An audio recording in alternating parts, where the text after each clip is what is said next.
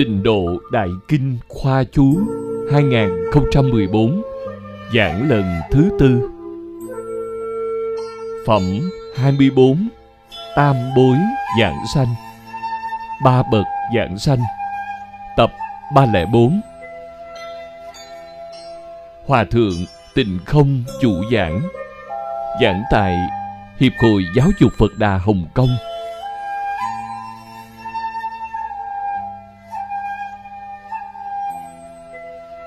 Thời gian, ngày 21 tháng 1 năm 2016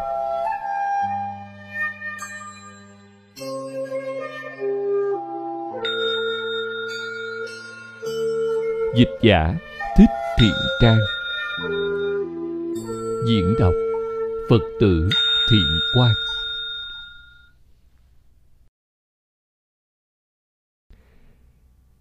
Kính chào chư vị Pháp Sư chư vị đồng học. Mời an tọa.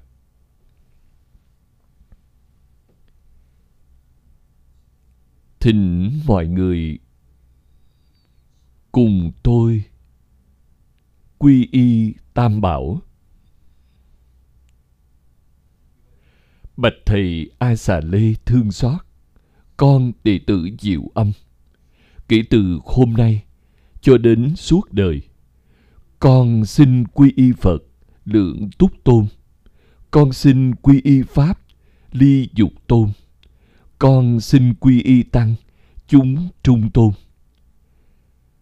Bạch Thầy A Xà Lê thương xót, con đệ tử Diệu Âm, kể từ hôm nay cho đến suốt đời.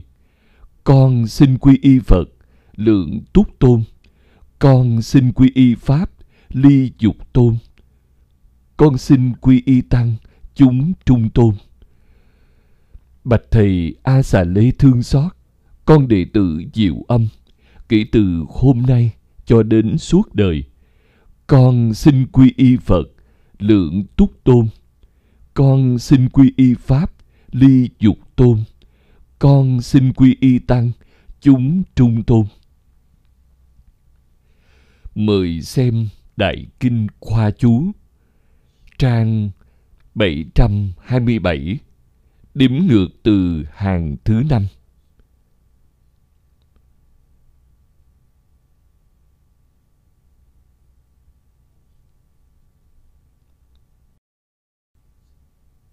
Tổng nêu ba bậc giảng sanh.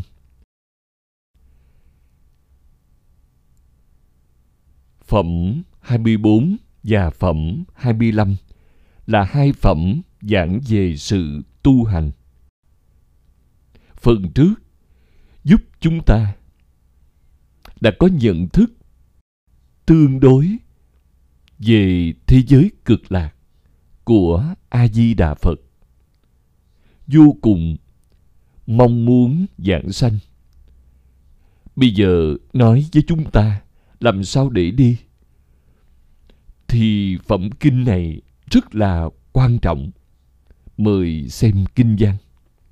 Phật cáo A Nan, thập phương thế giới, chư thiên nhân dân, kỳ hữu chí tâm nguyện sanh bị quốc, phàm hữu tam bối.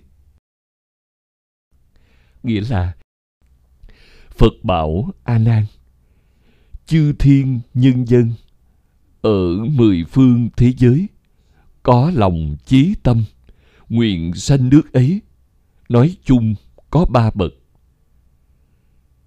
Đi là nêu tổng quát. Trước nói rõ với chúng ta,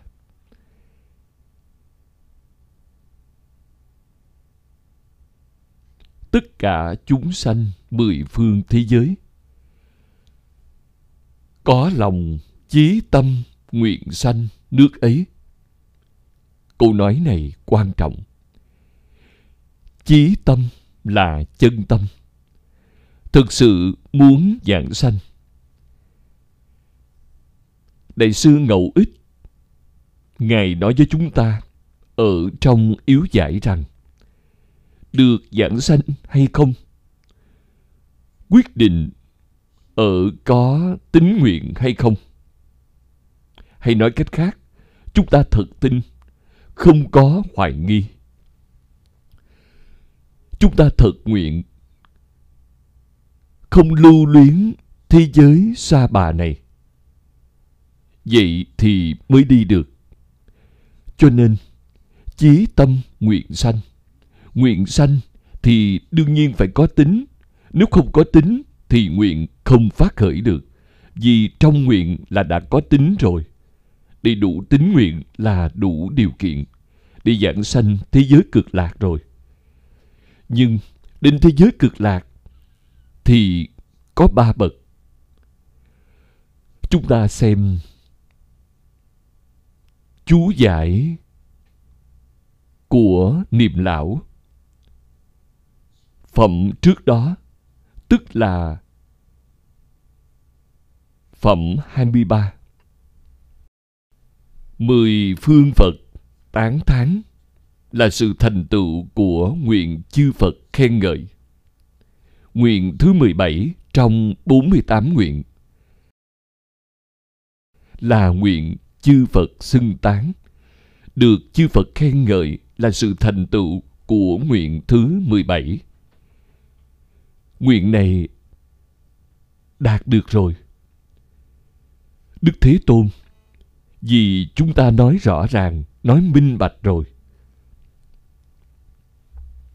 Chư Phật khen ngợi là yêu cầu của A Di Đà Phật. Chư Phật không phụ lòng A Di Đà Phật đã thực sự khen ngợi. Không có vị Phật nào mà không khen ngợi. Làm sao để khen ngợi? Chính là tuyên dương, đem hoàn cảnh thế giới cực lạc, giới thiệu cho tất cả chúng sanh có duyên.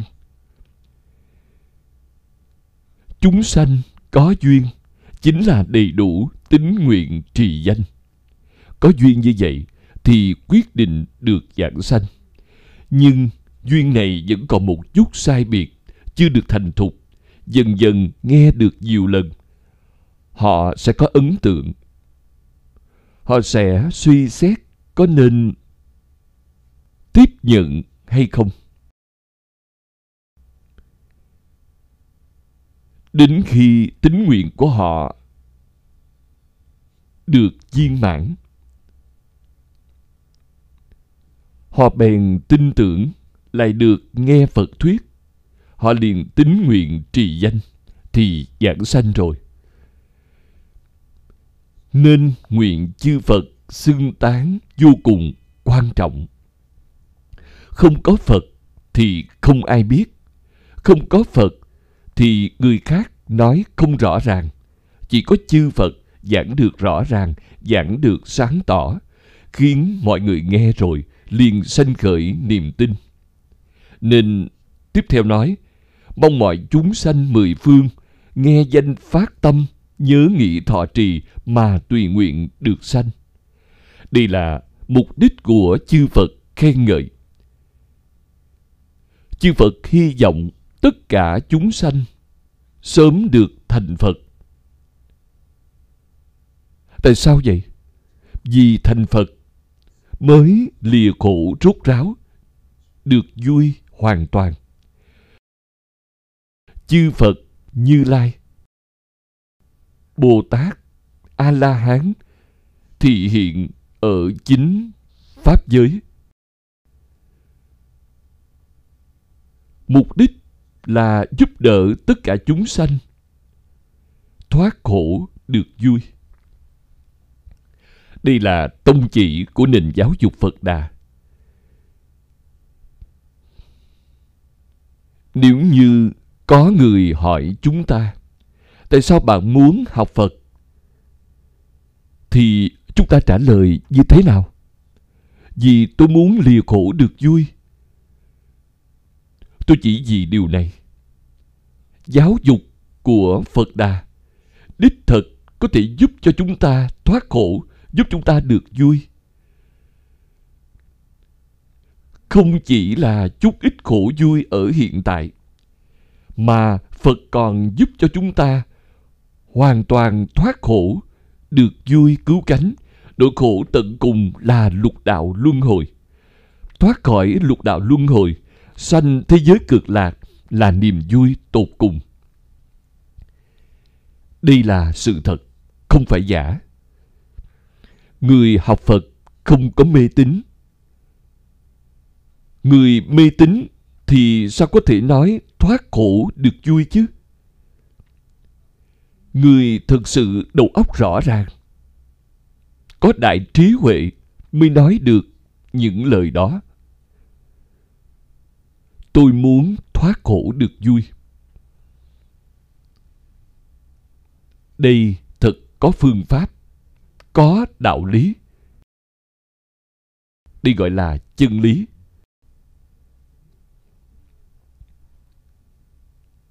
Nắm bắt chân lý, phương pháp dễ dàng. Thực sự người xưa nói là đại đạo rất đơn giản. Trong Phật Pháp, pháp môn này thực sự đơn giản đến tột cùng. Không có pháp môn nào đơn giản hơn nữa. Tính, nguyện, trì danh. Một câu Phật hiệu. Sáu chữ hay bốn chữ đều được. Còn có pháp môn nào dễ dàng hơn nữa sao? Quý vị đã nắm được điểm then chốt rồi. Và điểm câu Phật hiệu này không gián đoạn, thì thành công rồi. Chúng ta nên làm việc này tính nguyện trì danh. Không nên quên mất việc trì danh này. Lúc niệm, lúc quên. Đó là tập khí nghiệp chướng hiện ra. Nếu quý vị hỏi tại sao tập khí nghiệp chướng hiện ra là do đem Phật hiệu quên đi mà để vọng tưởng tìm tới. Ngoài trừ câu Phật hiệu ra, bất kỳ suy nghĩ gì cũng là vọng tưởng. Trong vọng tưởng có thiện có ác. Đó là nghiệp. Nghiệp thiện chiêu cảm ba đường thiện, nghiệp ác chiêu cảm ba đường ác, khiến không ra được lục đạo luân hồi, không thoát khỏi nỗi khổ tận cùng. Phải nhận thức rõ ràng điều này.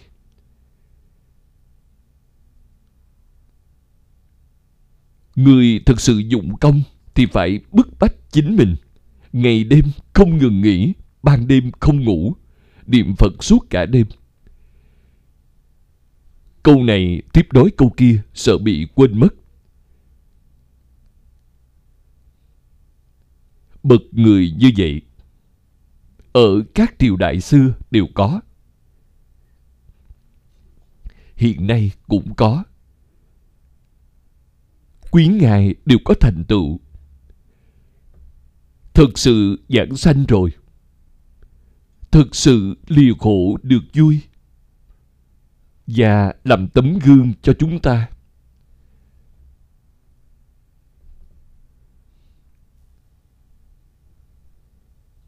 Phẩm này, phẩm này sẽ luận về. Chữ luận ở đây chính là thảo luận, nghiên cứu thảo luận. Hay là ở đây, Thế Tôn trình bày lý luận. Nhân hạnh của thứ loại giảng sanh. Chữ thứ ở đây chính là ba bậc. Chữ loại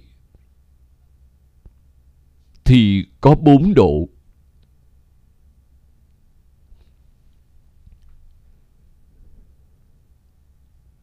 Thực báo độ là một loại, phương tiện độ là một loại, đồng cư độ là một loại. Trong mỗi loại lại có chính phẩm. Đây đều thuộc về thứ loại. Bởi vì phàm phu khi nghe danh hiệu thì tính nguyện có sâu cạn. Có người tin được rất sâu, có người tin rất cạn. Phát tâm có lớn nhỏ. Có người phát đại tâm. Thế nào là đại tâm? Chỉ phát tâm chính mình lìa khổ được vui. Đó là tiểu tâm. Nếu phát tâm sau khi tôi lìa khổ được vui. Tôi mong giống như A-di-đà Phật giúp đỡ tất cả chúng sanh khắp hư không pháp giới đều lìa khổ được vui đó là phát đại tâm giống như Phật vậy. Vậy thì Phật vô cùng hoan hỷ. Bởi lại có một người chí đồng đạo hợp nữa rồi.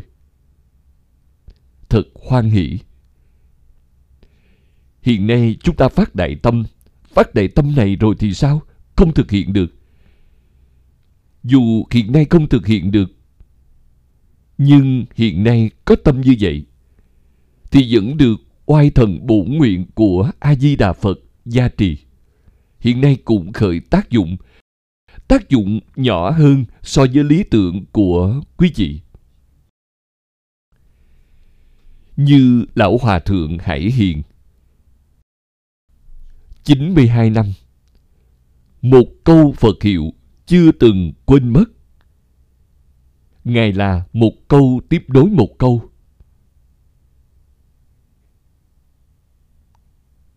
Ngài đã thành tựu. Thành tựu của Ngài là dựa điều này. Người đời chúng ta nói Ngài có thọ mạng dài. Thọ mạng dài là do A-di-đà Phật cho Ngài. Ngài đã nhiều lần thỉnh cầu Phật tiếp dẫn Ngài. Phật nói với Ngài, con tu hành không tệ. Con nên trụ lại vài năm. Làm tấm gương cho đệ tử nhà Phật. Làm tấm gương cho người niệm Phật, cầu sanh tịnh độ. Đức Phật giữ Ngài trụ ở thế gian. Vì sao vậy? Bởi Ngài một câu Phật hiệu chưa từng ngừng lại. Khi ngủ thì tạm gián đoạn, tạm ngừng lại. Lúc thức dậy thì tiếp tục. Khi làm việc, nếu công việc không cần suy nghĩ thì dẫn niệm. Còn công việc cần phải suy nghĩ thì tạm ngừng niệm. Làm xong việc rồi lại đề khởi Phật hiệu. Vậy thì được rồi.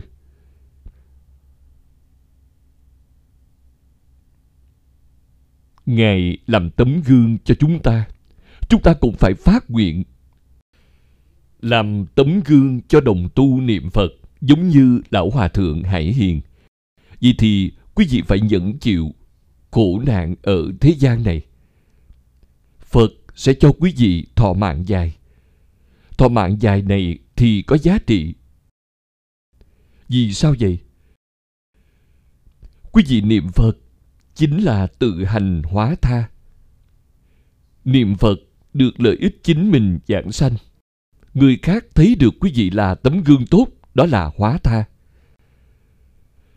Tự tha lưỡng lợi. Tự tha lưỡng lợi chính là Bồ Tát.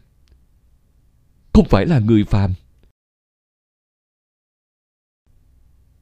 Hoàn cảnh hiện nay thực sự là khổ không nói nên lời. Xã hội động loạn, thiên tai nhân họa, nơi đâu cũng có, phát sinh bất cứ lúc nào. Người sống tại thế gian này không có được cảm giác an toàn. Bất kể là giàu nghèo sang hèn mọi người đều cảm nhận được cảm thấy không an toàn.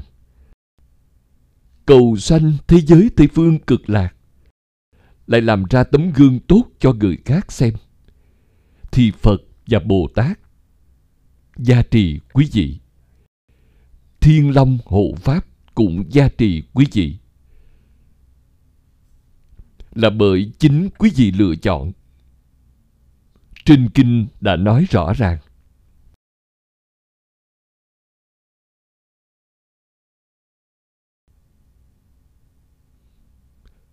Cho nên, ở đây, Niệm Lão nói rằng, phát tâm có lớn nhỏ, trì tụng có nhiều ít.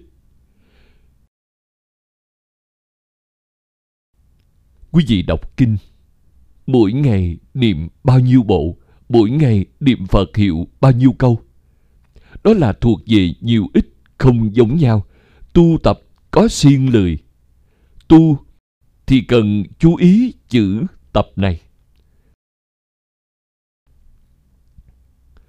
Tu ở trong đây có lý luận, có phương pháp. Trên kinh điển dạy chúng ta rằng chữ tập này quan trọng. Vì sao vậy? Phải thực hành. Nếu không thực hành thì là giả, là trống không. Không cảm được quả. Thực sự cảm được quả toàn do ở chữ tập này. Tập thì tùy theo trí huệ của quý vị, tùy theo phương tiện thiện xảo của quý vị. Thực hành như thế nào trong đời sống hàng ngày là không rời một câu Phật hiệu trong đời sống hàng ngày. Làm việc, lúc làm việc cũng không rời câu Phật hiệu này. Cho đến xử sự đối người tiếp vật. Nói với quý vị, câu Phật hiệu này chính là tâm chí thành. Chính là chân tâm và cũng là tự tánh. Chúng tôi thường khuyến khích đồng học học Phật phải dùng tâm chân thành để học. Phát tâm Bồ Đề, nhất hướng chuyên niệm. Trong phát tâm Bồ Đề thì tâm chí thành. Chân thành đến tột cùng là bậc nhất. Đó là thể của tâm Bồ Đề. Từ thể khởi tác dụng. Có từ thọ dụng, có tha thọ dụng. Từ thọ dụng gọi là thâm tâm. Tha thọ dụng gọi là từ bi. Đại từ, đại bi. Đối xử với người khác đại từ đại bi, giống như Phật đối với chúng sanh vậy.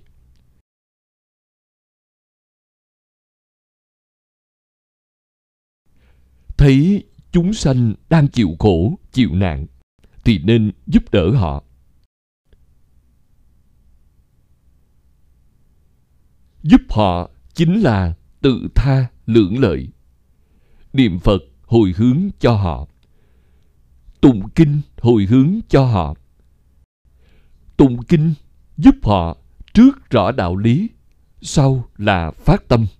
Đã phát tâm rồi, chúng ta niệm Phật hồi hướng cho họ. Như vậy là tốt. Nên cần phải hiểu ý nghĩa của tụng kinh, ý nghĩa của niệm Phật phải rõ ràng, sáng tỏ. Tập Tập là thật làm.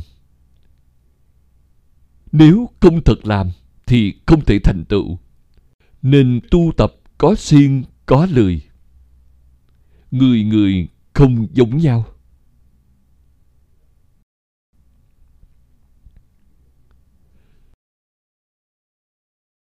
túc căn của chúng sanh có vô lượng sai biệt phước đức nhân duyên lại càng sai khác hơn nữa. Người người khác nhau mỗi mỗi bất đồng. Lời này nói được rất hay. Đây đều là tổng thuyết. Nếu nói chi tiết thì rất nhiều, không nói hết được. Nói chung, túc căn của mỗi người khác nhau rất nhiều như vậy. Tiếp theo, Niệm lão nói với chúng ta nên biết số chúng sanh ở mười phương dạng sanh vô lượng là sự thật thì phẩm loại của họ cũng du lượng. dạng sanh đến bốn độ. Ba bậc chính phẩm, thì trong mỗi phẩm cũng có du lượng. Mỗi một loại cũng có du lượng. Du lượng vào lúc nào? Mọi lúc đều có du lượng người giảng sanh đến từ tận hư không biến pháp giới, phạm vi này quá lớn rồi có biên giới hay không không có biên giới. Lớn không có giới hạn. Ngược lại mà xem thì nhỏ không có tận cùng.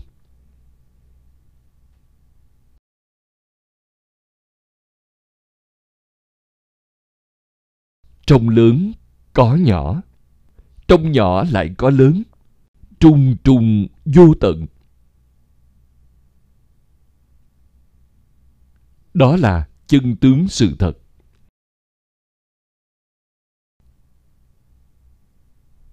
Những năm đầu triều nhà đường.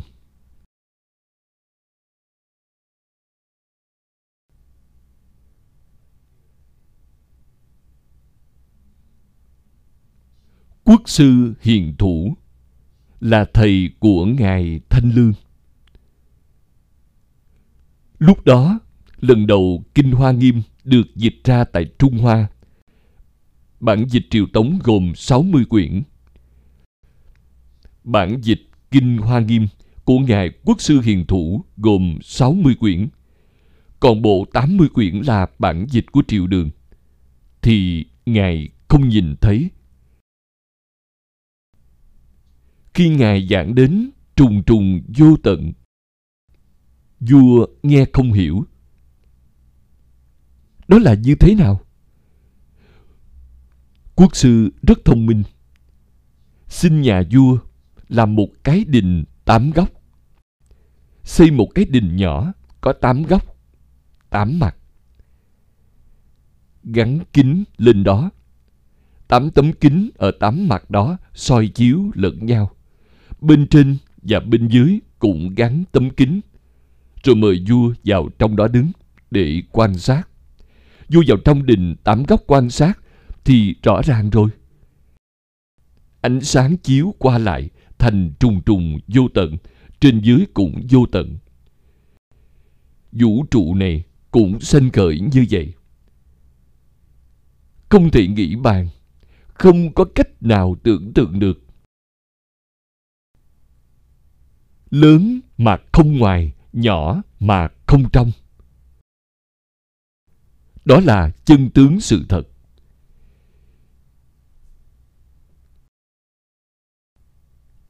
Về giảng sanh, thì trong thời gian từng niệm của chúng ta đều có người giảng sanh. Người ở mười phương thế giới giảng sanh không bao giờ ngừng.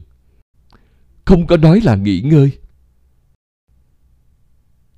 A di đà phật tiếp dẫn không bỏ sót một ai. Vậy thì sẽ có người nói, a di đà phật quá khổ nhọc rồi, không có một chút thời gian nghỉ ngơi. Tiếp dẫn không ngừng.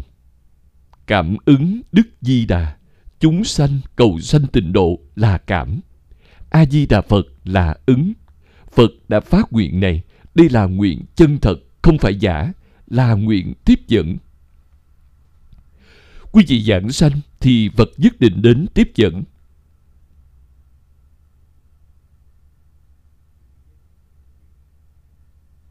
Vũ trụ lớn cỡ nào? Lớn vô cùng. Không có lớn nhỏ. Không có trước sau. Không có sanh diệt. Không có xa gần đó đều là vọng tưởng của chúng ta. Nếu đem tất cả vọng tưởng đó bỏ đi, thì quý vị khế nhập được rồi. Chỉ cần có vọng tưởng đó, thì vọng tưởng này tạo thành chướng ngại cho quý vị. Chướng ngại quý vị không thể kiến tánh. Chướng ngại quý vị không thể lý giải được. Nếu quý vị muốn thực sự lý giải, thì học vấn của cổ thánh tiên hiền là Phật học. Cảnh giới của quý ngài đạt được là không khác so với chư Phật Như Lai. Mà cũng đều là du sư tự thông. Người xưa không thầy mà tự thông nhiều thường có. Tại nguyên nhân gì? Vì tâm địa thanh tịnh, không có vọng tưởng, không có phân biệt, không có chấp trước, nên dễ dàng. Bất kể gặp xúc động gì, thiện căn của quý ngài liền phát hiện, liền ngộ rồi. Đó là vô sư tự thông. Chúng ta thấy trên thế giới, những tổ sư sáng giáo của những tôn giáo lớn đều thuộc hạng người như vậy. Tâm địa thanh tịnh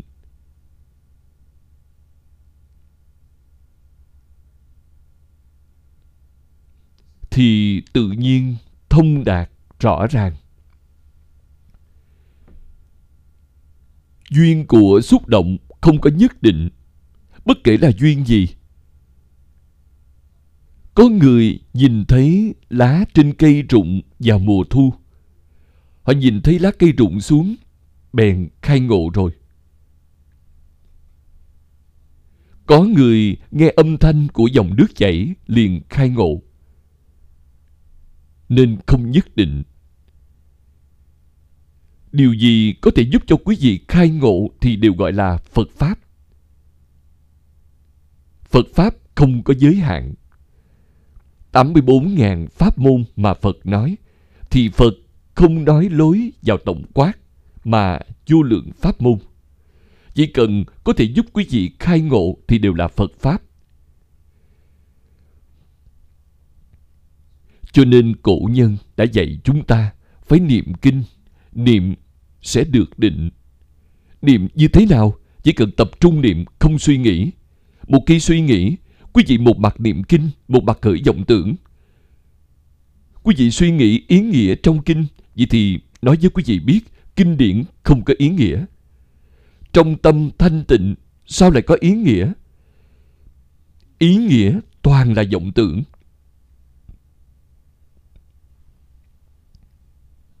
Nên Phật thuyết, Phật giảng kinh là nói mà không nói, không nói mà nói. Đại thừa khởi tính luận dạy chúng ta rõ ràng. Không được dùng tướng tâm duyên. Tướng tâm duyên tức là tôi suy nghĩ đó là ý nghĩa gì? Không có ý nghĩa mà. Không có ý nghĩa. Sau khi quý vị khai ngộ, quý vị sẽ thấy ra vô lượng nghĩa ở trong văn kinh đó quý vị mới thực sự độ được chúng sanh. Vì sao vậy? Bởi phẩm loại chúng sanh vô lượng vô biên, lời nói của quý vị mới thật khế hợp căn cơ của họ, thì họ bèn khai ngộ. Lúc quý vị giảng cho một người nào đó, thì giảng một pháp khác. Không chỉ giảng một pháp đó, mà tùy giảng cho ai, ai đang nghe, người đương cơ ấy bèn khai ngộ rồi. Thật diệu. Đặc biệt là bộ kinh tịnh tông này. Bộ kinh điển này là cực diệu. Quý vị chỉ cần nghe hiểu rồi thì quyết một lòng buông bỏ toàn bộ, buông xuống tất cả chỉ một câu Phật hiệu này thì tôi tin tưởng quý vị nhất định sẽ khai ngộ, được tiểu ngộ, đại ngộ, đại triệt đại ngộ. Quý vị niệm Phật danh có thể được như Ngài Hải Hiền làm tấm gương cho chúng ta vậy. Chỉ một câu Phật hiệu. Không cần gì nhiều. Có người đọc kinh cũng được. Mỗi ngày niệm 10 bộ hoặc niệm 20 bộ. Lúc đầu niệm chưa thuộc. Niệm một bộ phải mất một tiếng rưỡi đến hai tiếng. Khi niệm thuộc rồi, hoàn toàn thuộc lòng, thuộc đến không sót một chữ thì niệm một lần chỉ mất nửa giờ thôi. Nên có người niệm 10 giờ mỗi ngày. Tốt. Khi nhuần nhuyễn rồi thì 10 giờ niệm được 20 biến.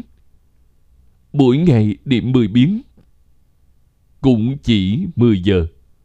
Họ đọc tốc độ chậm, một giờ đọc được một biến. Cũng có người với 10 giờ thì đọc được 5 biến. Đều không sao.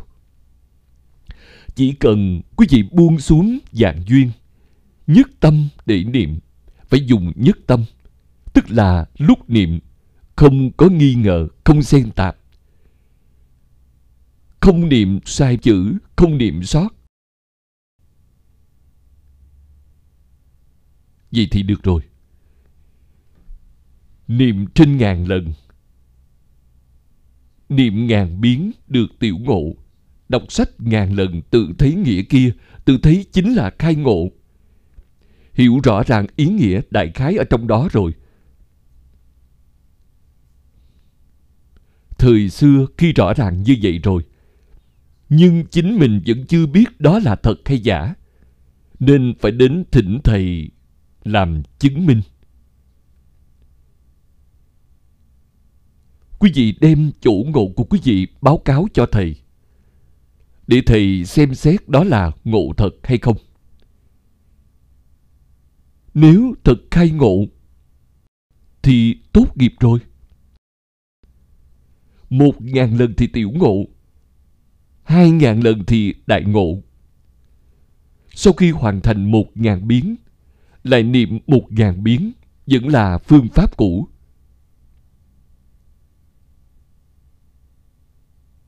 Không nghi ngờ, không xen tạp. Niệm đến khi không có vọng niệm.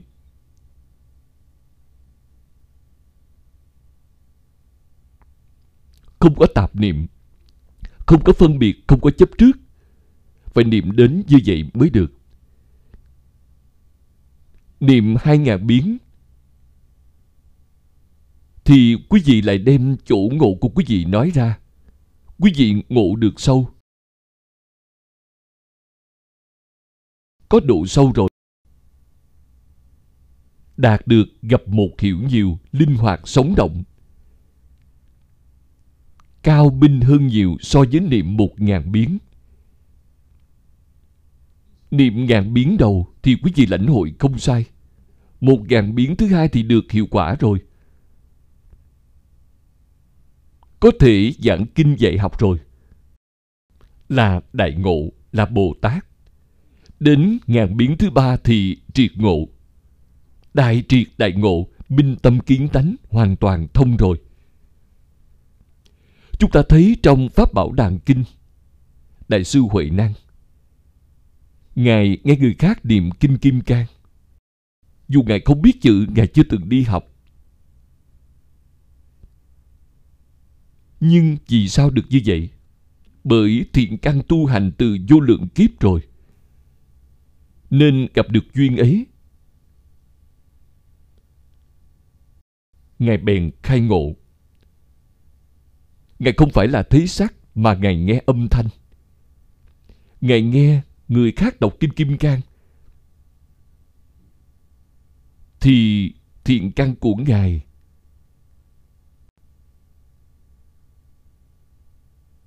Liền xúc động.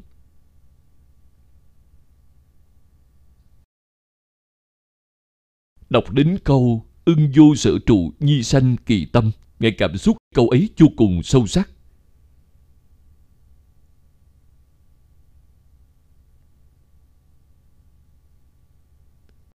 Ngài được những thiền hữu giúp đỡ. Để Ngài có duyên phận đến thân cận ngũ tổ. Tám tháng ở Hoàng Mai, Ngài làm gì? Ngài chỉ gặp ngũ tổ hai lần.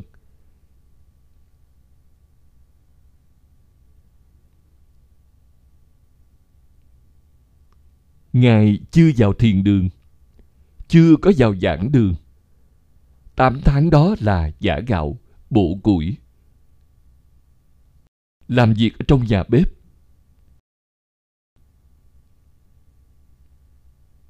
Đó là làm gì? Hiện nay chúng ta rõ ràng rồi. Ngài ở trong đó là tu thiền.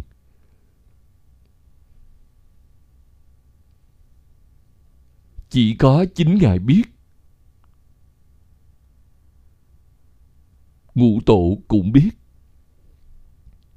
Ngài là thật dụng công. Nên duyên của Ngài chín mùi rồi. Ngũ tổ ước tính 8 tháng qua thì chín mùi rồi. Nên tuyên bố truyền Pháp, bảo mọi người viết một bài kệ. Quý vị thấy trong đàn kinh ghi lại Đến cuối cùng bức ép thần tú phải viết ra một bài kệ. Mọi người hiểu được là chưa khai ngộ thân như cây bồ đề, tâm như đài gương sáng. Thường thường xuyên lau chùi, chớ để bám bụi nhơ là bài kệ của thần tú viết. Tin tức đó đã truyền đến nhà giả gạo. Ngài nghe được, biết thần tú chưa khai ngộ, nên ngài cũng muốn đi xem. Ngài nhờ người dẫn ngài tới điện chùa. Nơi mà dán bài kệ đó, ngài nói, tôi muốn lễ một lễ để trồng một chút thiện căn. Ngài rất khiêm tốn. Việc này khiến chúng ta hiểu được. Đại sư huệ năng là người thật thà.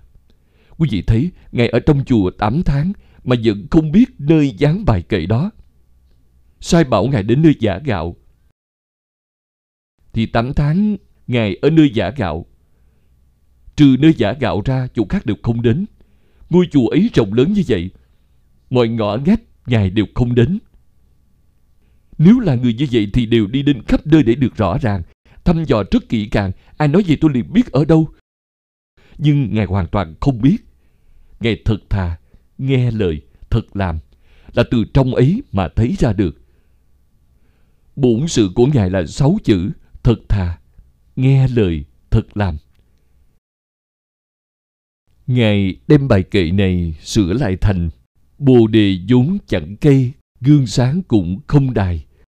Xưa nay không một vật, chỗ nào dính bụi nhơ. Mọi người xem bài kệ này kinh hãi, nhưng không dám nói. Ngũ tổ mau chóng đến chùi xóa bài kệ đó nói với mọi người, vẫn chưa kiến tánh. Khiến mọi người an tâm trở lại. Sau đó, ngài đi tuần liêu tuần liêu tức là đi tất cả nơi trong chùa, đều xem qua một vòng, gọi là đi thị sát. Nhà phật gọi là tuần liêu đó là che tai mắt người khác. Để ngầm đến nhà giả gạo, quý vị thấy ngài hỏi gạo giả đã duyển chưa? Đó là thiền cơ. Người khác không biết được, trong lời ngài lại có lời. Đáp dạ duyển rồi. Sớm đã duyển rồi ạ. À. mà vẫn còn thiếu sàng. Tức là chưa có người làm chứng minh cho ngài. Lúc đó hỏi, gạo đã nhuyễn chưa? Tức là, con đã tham thấu hay chưa thật đại triệt đại ngộ chưa thật triệt ngộ rồi. Nên lão hòa thượng làm chứng cho ngài. Vì vậy ngũ tổ gõ lên cối giả gạo ba cái rồi đi. Ba cái gõ đó người khác không biết. Chỉ có ngài huệ năng biết là gọi ngài nửa đêm canh ba đến phòng của phương trượng gặp ngũ tổ. Đó là triệu kiến, thật đến canh ba ngài đẩy cửa thấy cửa cũng không khóa, liền đẩy cửa đi vào. Quý vị thấy, hai ngài thỏa thuận ngầm quá tốt. Ngũ tổ liền giảng đại ý kinh kim cang cho ngài, giảng đến câu ưng vô sự trụ nhi sanh kỳ tâm. Ngài liền nói ra, tự tánh là ra sao? Đã nói ra năm câu. Năm câu ấy thực sự miêu tả tự tánh rất quan trọng. Tự tánh chính là chân tâm. Câu thứ nhất là vốn tự thanh tịnh, tức từ trước đến giờ chưa từng ô nhiễm. Tự tánh mỗi người đều như vậy. Chúng ta cùng một tự tánh, tức là chân tâm, chưa từng ô nhiễm qua, không thể bị ô nhiễm. Ô nhiễm đó là a lại gia là ý thức. Không sanh, không diệt. Đó là sự thật. Tất cả pháp đều là pháp sanh diệt. Chỉ có tự tánh là không có sanh diệt. Vốn tự đầy đủ. Câu này rất quan trọng. Đầy đủ điều gì? Đầy đủ vô lượng trí huệ, vô lượng đức năng, vô lượng tài nghệ, vô lượng tướng hảo tất cả vô lượng đều đầy đủ ngoài tâm không có pháp pháp không ở ngoài tâm Câu thứ tư là, vốn không dao động. vốn không dao động nghĩa là gì? Là từ tánh vốn định.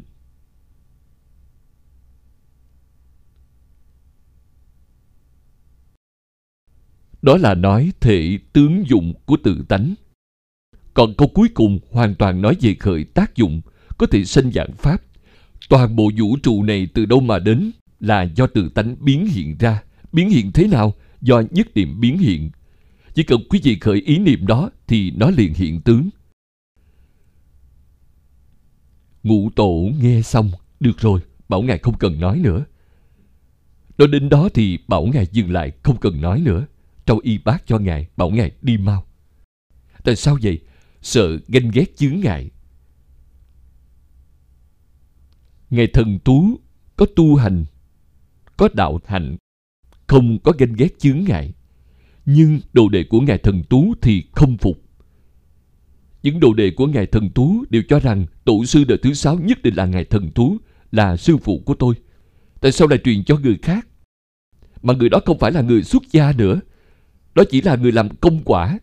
Làm sao để cho Ngài mang y bác đi được? Người không phục, liều mạng đuổi theo, truy tìm Ngài. Quý vị xem việc này. Hiểu ra được gì là để minh tâm kiến tánh. Có rất nhiều phương pháp minh tâm kiến tánh là vô lượng pháp môn. Đại sư Huệ Năng khai ngộ không ở trong 84.000 pháp môn. Trong 84.000 pháp môn hay ngoài 84.000 pháp môn vô lượng pháp môn. Không nhất định là pháp môn nào đều có thể giúp quý vị khai ngộ.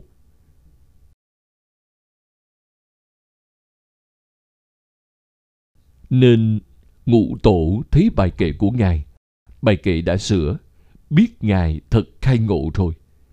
Tôi đến triều kiến Ngài để kiểm tra. Đó là thật hay giả?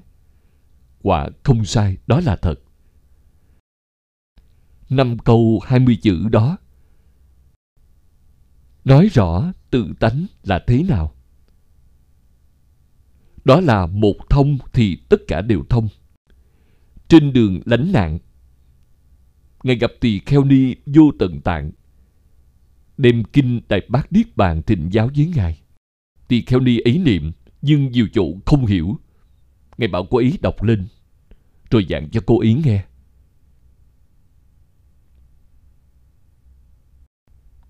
Không có bộ kinh nào mà Ngài không thông. Đó gọi là thật sự thông rồi.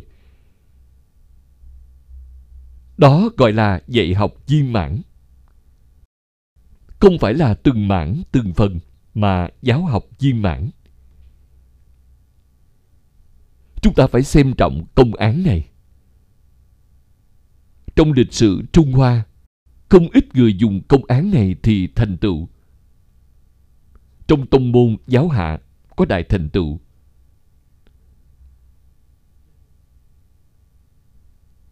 Tổng lại là một câu nói mà Tổ Tông đã truyền tới nay. Đó là một môn thâm nhập khuân tu lâu dài. Học tập một môn thâm nhập. Không chỉ học tập, làm gì cũng nhất môn thâm nhập. Nhất môn thâm nhập của Đại sư Huệ Năng là giả gạo, chẻ củi. Không có vọng tưởng, mỗi ngày chủ yếu làm việc đó. Còn nhất môn thâm nhập của lão hòa thượng Hải Hiền là canh tác. Hoàn toàn biểu hiện là nông phu. Xuất gia rồi vẫn trồng trọt, khai hoang. Nhất môn thâm nhập làm cả cuộc đời. Đến ngày giảng sanh vẫn chưa nghỉ hưu. Ban đêm ngày giảng sanh thì ban ngày vẫn sửa sang giường rau lớn cuốc đất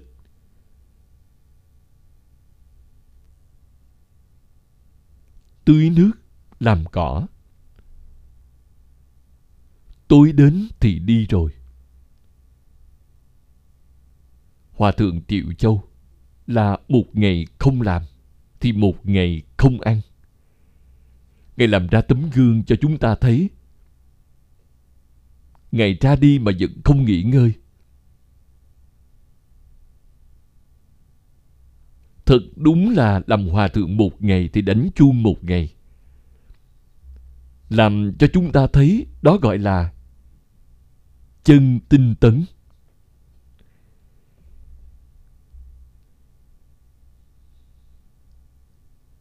Nên căn tánh không giống nhau. Chúng ta cũng có thể nói không tìm được hai người có căn tánh hoàn toàn giống nhau. Độ chúng sanh không dễ dàng. Nếu không biết căn tánh của họ, thì làm sao quý vị dẫn khởi họ, khiến cho họ đại triệt đại ngộ được.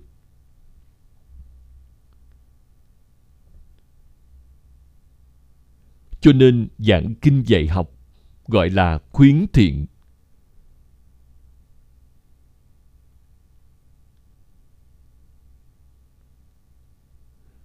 Khuyên người hiểu rõ thiện ác. Hiểu rõ nhân quả báo ứng trong sáu đường. Khuyến đạo mọi người đoạn ác tu thiện, tích công lụy đức.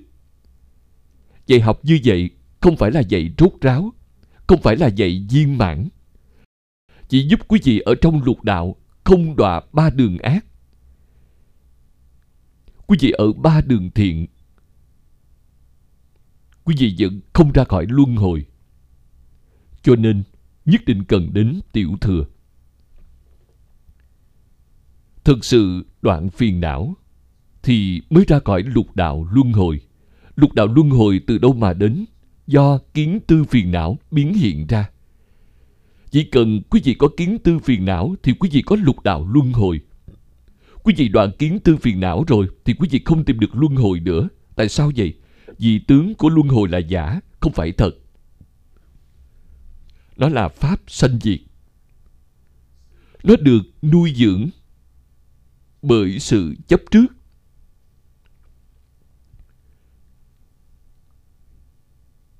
Cũng chính là kiến tư phiền não nuôi dưỡng nó. Kiến tư phiền não đoạn rồi thì không thấy luân hồi nữa. Vậy thứ gì hiện ra là thập pháp giới hiện ra. Thập pháp giới từ đâu đến do vô minh phiền não biến hiện ra. Vì vậy, phá một phần vô minh phiền não thì không thấy thập pháp giới nữa. Sự thật liền hiện ra. Tức là nhất chân pháp giới xuất hiện rồi.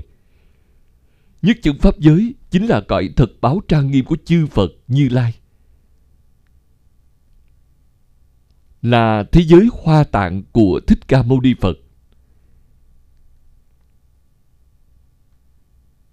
Là thế giới cực lạc của A Di Đà Phật. Là thế giới mật nghiêm của Đại Nhật Như Lai. Trên kinh cũng tiết lộ tin tức cho chúng ta. Ba cõi thật báo này tên không giống nhau nhưng thực tế chỉ là một. Nên sau khi giảng sanh đến đó, thì người học mật tông sẽ hỏi làm sao bạn đến đây được. Thậm chí thấy có người học tôn giáo khác. Người tôn giáo khác là họ đến thiên đường rồi, họ gọi là thiên đường. Còn chúng ta gọi là thế giới cực lạc. Họ nói, bạn xem đó là tín đồ cơ đốc giáo, họ cũng đến rồi. Kia là những người Islam giáo, họ cũng đến rồi. Là một nơi nhất chân pháp giới mà. Đó là sự thật có thể tin tưởng. Ngài muhammad và đại sư huệ năng giống nhau đều chưa từng đi học không biết chữ. Quý vị thấy ngài có thể thuật bằng miệng một bộ kinh koran.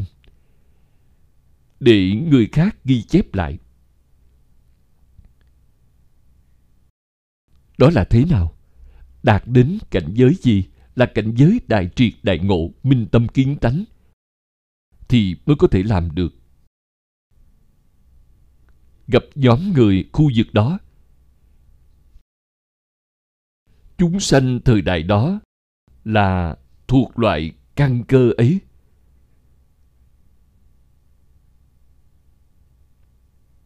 Thì cần hiện loại thân ấy để thuyết pháp ấy. Thì họ mới tiếp nhận được. Họ mới nương theo đó mà phụng hành.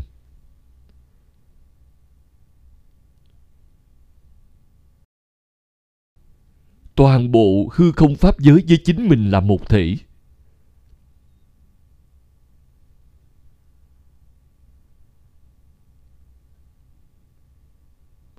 Đạo gia tại trung hoa, đạo gia cũng nói, trời đất cùng nguồn với ta, vạn vật cùng một thể với ta. Là không có xung đột với năm câu nói của đại sư huệ năng. Cảnh giới của trang tử là gì? Là đại triệt đại ngộ, minh tâm kiến tánh. Tại trung hoa, xưng là thánh nhân. Xưng là thánh hiền còn tại ấn độ xưng là phật bồ tát. Danh xưng không giống nhau, nhưng cảnh giới tương đồng. Họ tương lai rời khỏi thế giới này. Giảng sanh, niệm phật giảng sanh đến thế giới cực lạc, thì như lão trang tu thành rồi. Ngài không phải là thần tiên. Ngài cũng đến thế giới cực lạc rồi trời mà họ nói đó là thế giới cực lạc. Không phải nơi khác. Không phải là 28 tầng trời, mà vượt xa 28 tầng trời. Chúng ta cần phải hiểu rõ điều này. Thường hay đọc kinh thì sẽ lãnh hội được. Khẳng định tin tưởng đối với việc này, thì mới hiểu được tất cả tôn giáo đều là một nhà. Thực sự bồ tát quán thế âm có 32 ứng thân. Không phải đã nói rõ rồi sao? Cần dùng thân gì để độ được thì hiện ra thân ấy. Toàn là của quán thế âm bồ tát hiện ra. Toàn là của a di đà phật hiện ra. Hay là nói toàn là của thích ca mâu ni phật hiện ra. Đều giảng thông tất cả. Không có chướng ngại. Quá dịu rồi tâm chúng ta từ bi thì mới phát khởi được. Giống như phật, không có phân biệt, không có chấp trước, không có xung đột. Không có tôi là số một còn bạn là số hai. Không có. Đều bình đẳng. Không còn lời nào nói nữa. Không có cao thấp là một thể.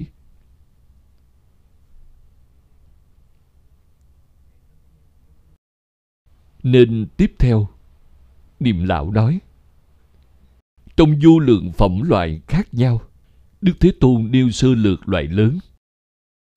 Chỉ có thể nói loại lớn, cho đơn giản một chút. Nếu nói cặn kẽ, thì quá nhiều quá nhiều. Trong kinh này chia làm ba bậc. Thường trung hạ là đơn giản nhất. Ba bậc đó trong mỗi bậc lại có ba bậc. Tức là chính phẩm. Thành ra chính bậc. Chính là chính phẩm trong quán kinh. Trong chính phẩm đó, mỗi một phẩm lại có chính phẩm.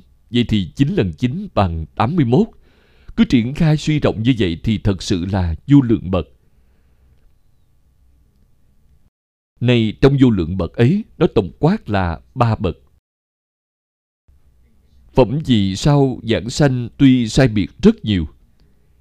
Nhưng nếu luận nguyên nhân chủ yếu của giảng sanh, thì không gì khác đều là do phát bồ đề tâm nhất hướng chuyên niệm a di đà phật vì đó là tổng cương lĩnh của kinh này là chìa khóa của giảng sanh cực lạc hai câu nói vừa rồi rất quan trọng cần ghi nhớ. Tổng cương lĩnh của kinh này chính là tổng cương lĩnh của tịnh độ. Đây là cương lĩnh, là tông chỉ của tịnh độ. Ý nghĩa của tổng cương lĩnh, đó là chìa khóa của tịnh tông. Chính là hai câu nói, phát bồ đề tâm, nhất hướng chuyên niệm chuyên niệm, tức là niệm a di đà phật. Trong đây viết cho chúng ta được rõ rõ, ràng ràng, minh minh, bạch bạch. Tu hành phải nắm được cương lĩnh, nắm chắc được tông chỉ.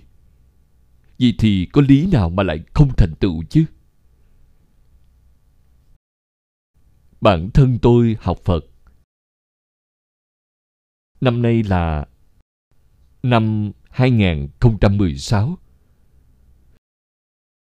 tôi đã học Phật 65 năm. Giảng kinh 58 năm. Tôi đã trải nghiệm trong bao nhiêu năm qua.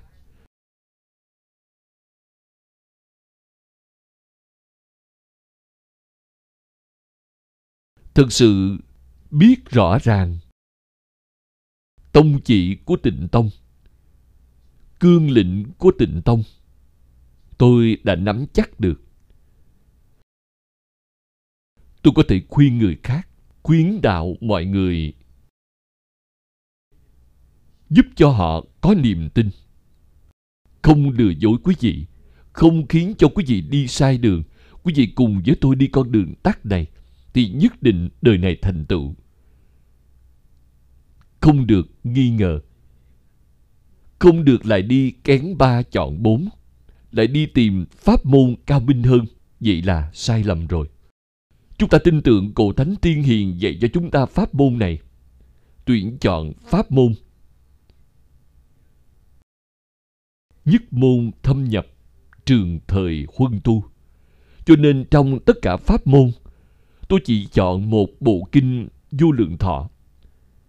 Kinh vô lượng thọ có chín bản. Tôi chỉ chọn bản hồi tập của lão cư sĩ hà liên cư. Tại sao vậy vì bản hội tập này là chân kinh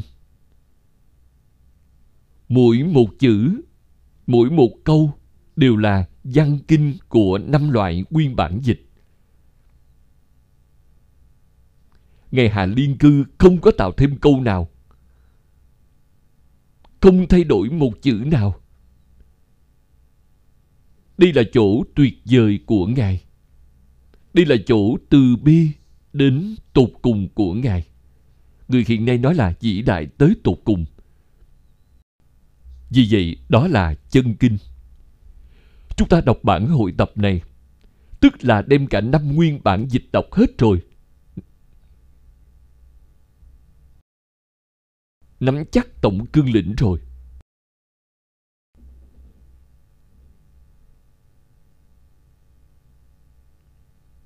đầy đủ niềm tin, đầy đủ nguyện tâm. Buông xuống dạng duyên. Tu thế nào đây? Đọc sách ngàn lần. Tự hiểu nghĩa ấy. Đó là phương pháp. Một môn thâm nhập huân tu lâu dài, đó là thái độ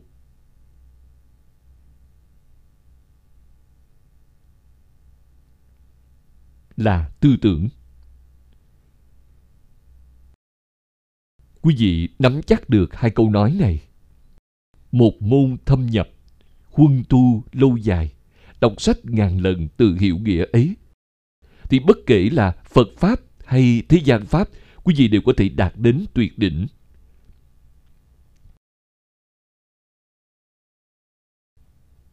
Đây là công phu có ba tầng bậc. Đọc một ngàn lần, tôi thường nói được tiểu ngộ. Thật ngộ rồi. Không có người dạy quý vị, quý vị tự thông. Không thầy tự thông. Đọc hai ngàn lần được đại ngộ. Ngộ này có độ sâu, độ rộng. Đọc ba ngàn biến được đại triệt đại ngộ.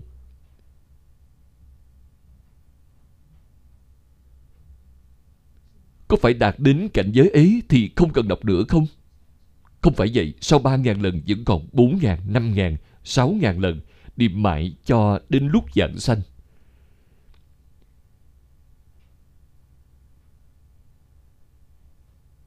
Khi niệm không có vọng tưởng, không có tạp niệm, không có phân biệt, không có chấp trước, dụng tâm như thế nào? Như trên đề kinh nói, tâm thanh tịnh, tâm bình đẳng, tâm giác. Giác mà không mê. Chúng ta dùng tâm thanh tịnh, bình đẳng, giác để niệm bộ kinh này, niệm câu phật hiệu này. Thế nào gọi là thanh tịnh, bình đẳng, giác? Là buông xuống dạng duyên. Cái cả phật pháp cũng buông xuống thì mới được nên nếu quý vị học cùng lúc hai bộ kinh thì phiền phức rồi, giữa hai bộ kinh mâu thuẫn. Nói không giống nhau. Trái lại khiến quý vị sanh nghi ngờ, mà nghi là phiền não, là chướng ngại, là gốc rễ của du minh.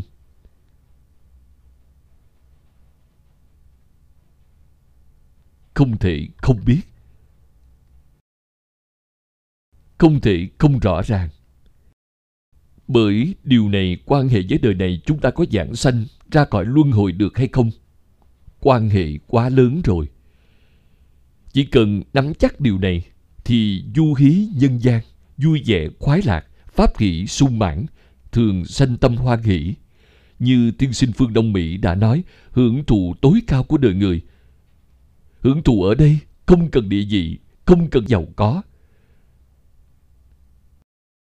Thậm chí ngay cả phật pháp cũng buông xuống rồi.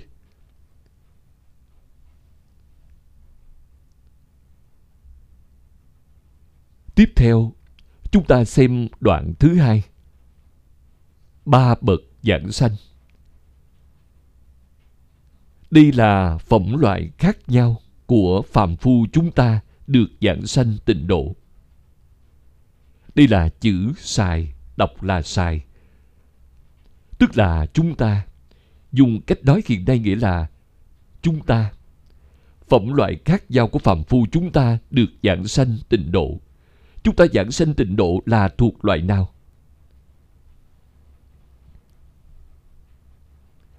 Nguyện hạnh công đức của từng bậc chính là quỷ phạm để người mong cầu giảng sanh chúng ta. Noi theo, quỷ là quỷ đạo phạm là mô phạm. Suy xét người đã giảng sanh trước, thì tiêu chuẩn của người giảng sanh là gì? Lịch đại tổ sư, bao đời tổ sư tịnh độ làm quỷ phạm cho chúng ta? Thời hiện nay là lão hòa thượng hải hiền, chúng ta tôn trọng ngài là vị tổ sư đời thứ 14 ngài là quỷ phạm cho chúng ta.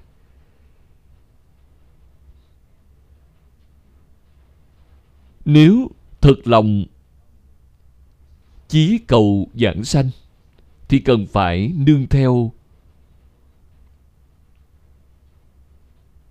quỷ phạm của những tấm gương sáng. Minh giám tức là gương sáng như một tấm gương thường hay soi xét. Lúc nào cũng đối chiếu. Những vị tổ sư đều là tấm gương cho chúng ta. Chúng ta phải thường đối chiếu với quý ngài giống giới quý ngài hay không, phải thường xuyên đối chiếu. Mong sao bằng được. Thường thường mong mỏi, tôi phải bằng với quý ngài. Khoảng cách gần nhất chúng ta là ngài hải hiền. Đi trước ngài hải hiền là đại sư ấn quang. Chúng ta không có gặp qua đại sư ấn quang, nhưng dân sao của ngài còn ở thế gian đọc văn sao là đem tấm gương của đại sư ấn quang mà đối chiếu với chính mình? Chúng ta giống ngài những điều gì? Trái với ngài những điều gì?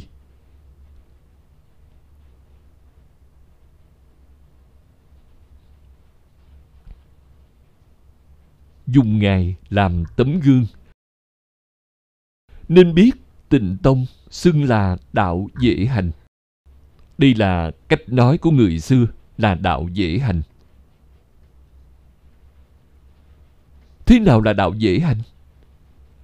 Là so với pháp môn khác. Pháp môn khác là gì? Là trong 84.000 pháp môn, lấy ra pháp môn này, còn lại là 83.999 pháp môn để mà so sánh thì đi là đường dễ đi. Dễ dàng so với 83.999 pháp môn còn lại. Những pháp môn đó đều là khó khăn hơn pháp môn này đi là việc so sánh ngược lại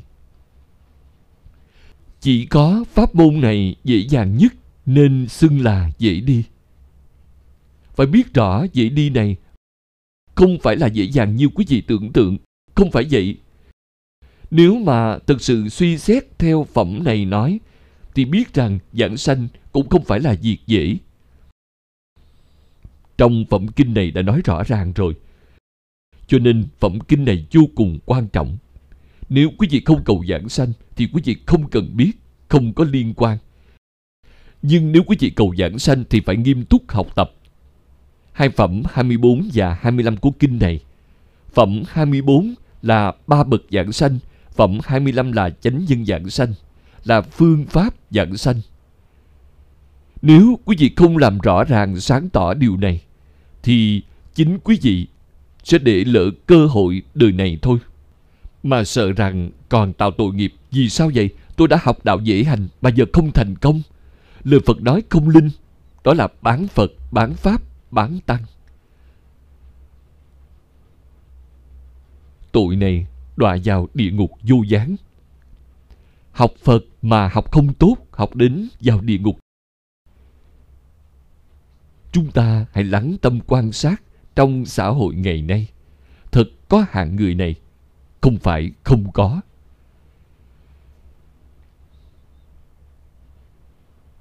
Chính chúng ta phải chú ý, phải cẩn thận. Luôn luôn cảnh giác.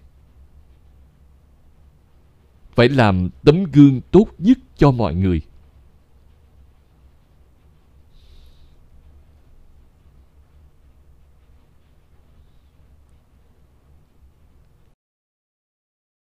Tiếp theo, niệm lão vì chúng ta mà chỉ ra. Nếu không thật gì sanh tử, phát tâm bồ đề dùng tính nguyện sâu, nhất hướng chuyên niệm mà muốn dạng sanh thì không thể nào được. Những lời này của niệm lão đều nên học thuộc.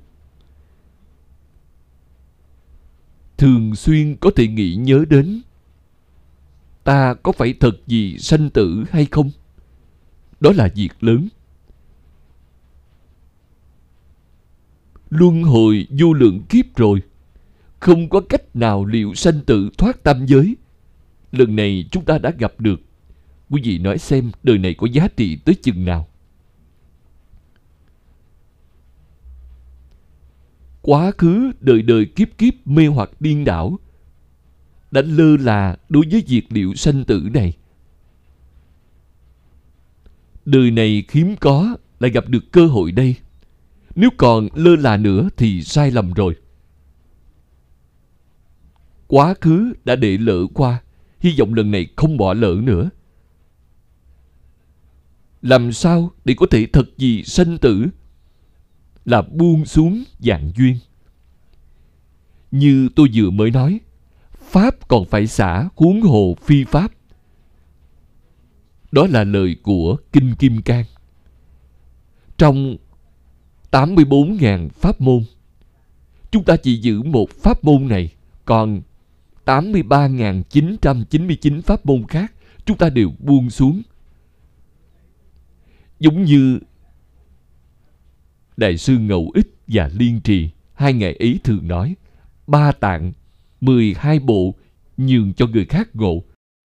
Tức là quý vị ưa thích ngộ pháp nào thì quý vị đi học, tôi không phản đối. Còn tôi thì không làm điều đó. Tôi đã làm rõ ràng rồi, tôi sẽ đi theo pháp môn mà tôi nắm chắc nhất này. Bởi pháp môn khác tôi không có nắm chắc. Bởi phiền não không dễ đoạn. Rất khó đoạn được. Nên tôi chỉ chọn lấy pháp dễ hành khó tin này. Khó tin đối với tôi, nhưng hiện nay tôi đã thật tin rồi. Đã hơn nửa cuộc đời ở trong kinh giáo để làm sáng tỏ. Hốt nhiên đại ngộ rồi, nên chỉ chuyên tu một môn này. Dựa vào a di đà phật, đây là pháp môn tha lực. Dựa vào a di đà phật thì chắc chắn rồi. Không còn nghi ngờ, không còn thay đổi nữa. Về phát tâm bồ đề thế nào là phát tâm bồ đề, thì đại sư ngẫu ích nói được hay nhất. Tinh sâu phát nguyện là phát tâm du thượng bồ đề. Tâm bồ đề là tâm làm phật. Dạng sanh thế giới cực lạc để làm gì? Chính là đi làm phật. Mà lại là làm phật ở trong phật. Phía trước đó quỷ phạm chúng ta làm phật gương mẫu chứ không phải phật bình thường, tức là a di đà phật. Mô phạm tu hành của chúng ta hiện nay là pháp sư ấn quang, là hòa thượng hải hiền. Cũng không cần tìm quá nhiều, hay gì ấy là đủ rồi.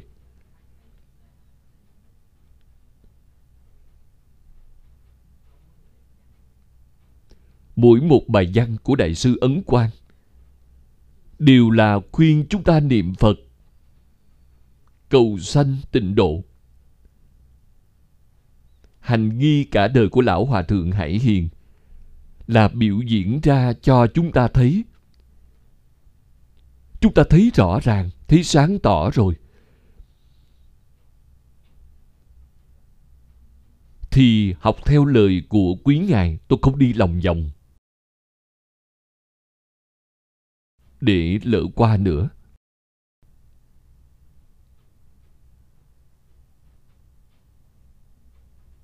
Nhất định phải thấy rõ thế gian này, kể cả những kinh điển mà thích ca mâu ni phật khi ở đời đã giảng để tu hành chứng quả.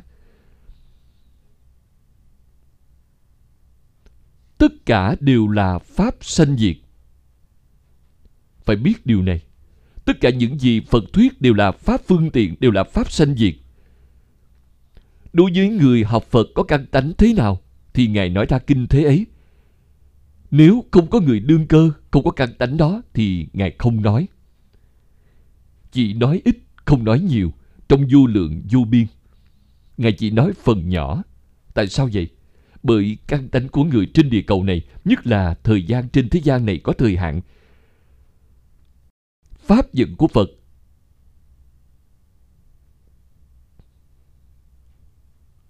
có 12.000 năm.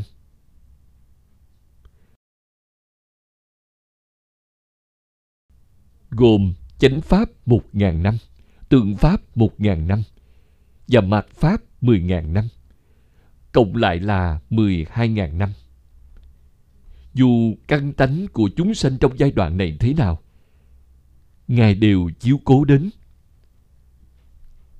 Còn thời gian sau khi Pháp diệt rồi là rất dài, rất lâu.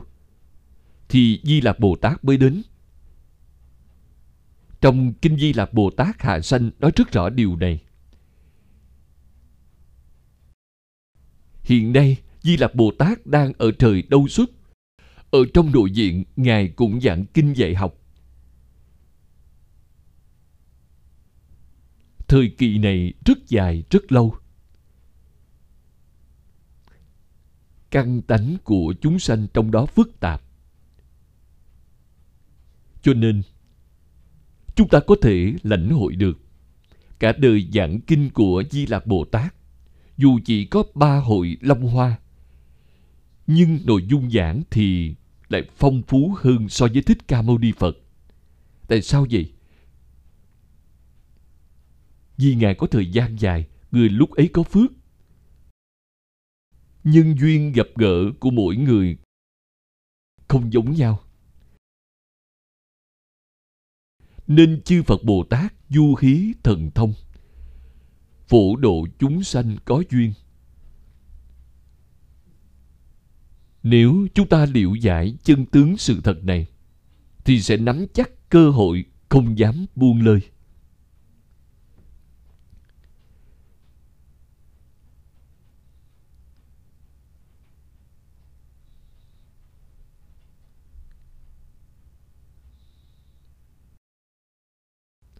Tiếp theo, niệm lão vô cùng khẩn thiết khuyên chúng ta. Kính mong những hành nhân trong hiện đời. Hiện nay chúng ta là người đang tu hành ở thế gian này. Chứ đừng mới nghe tịnh tông dễ hành mà sanh khinh mạng. Có hạng người như vậy không? Rất nhiều. Không chỉ có mà có rất nhiều.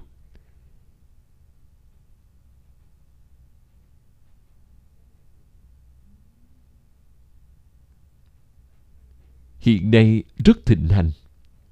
Giáo hạ thực sự càng ngày càng ít.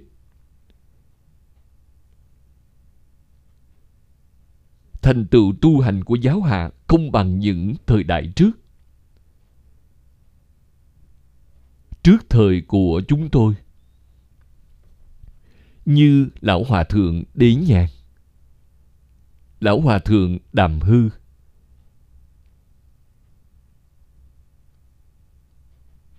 lão hòa thượng viên anh,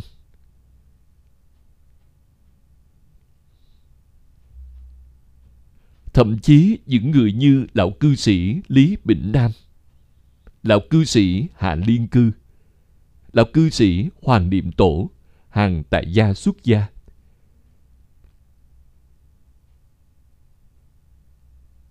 Cách thời đại của chúng ta không xa.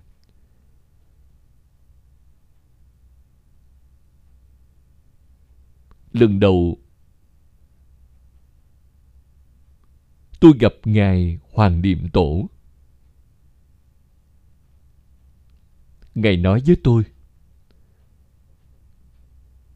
thời đại này, tu thiền tông, mật tông rất khó thành tựu. Thiền tông có người đạt định như lão hòa thượng hư dân là đạt định, chưa khai ngộ. Tính là không tệ rồi, cái dạng sanh trời đâu xuất để thân cận di lạc bồ tát vì mật tông điềm lão nói với tôi, từ khi thành lập chế độ cộng hòa nhân dân đến nay, tròn 60 năm rồi trong thời gian đó, chúng tôi thấy được tu hành thành tựu mật tông chỉ có sáu người. Ngài nói ra được. Vì sao thành tựu toàn dựa vào tịnh tông? Chúng tôi từ giáo hạ mà quay về tịnh độ nên Ngài rất tán thán. Rất khó khăn.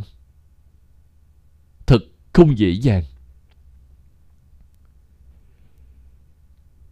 Nếu thầy Lý Bỉnh Nam không đem bản kinh mà Ngài sử dụng này tặng cho tôi. Ngài đã giảng qua một lần, Ngài viết chú giải lên bộ kinh này. Chúng ta gọi là mi chú. Trên bản kinh Ngài tặng tôi. Sau khi Ngài giảng sanh, tôi đã dựa vào mi chú đó để giảng qua 10 lần.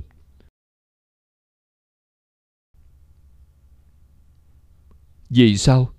Tôi gặp được tập chú này của niệm lão. Chú giải rất hay.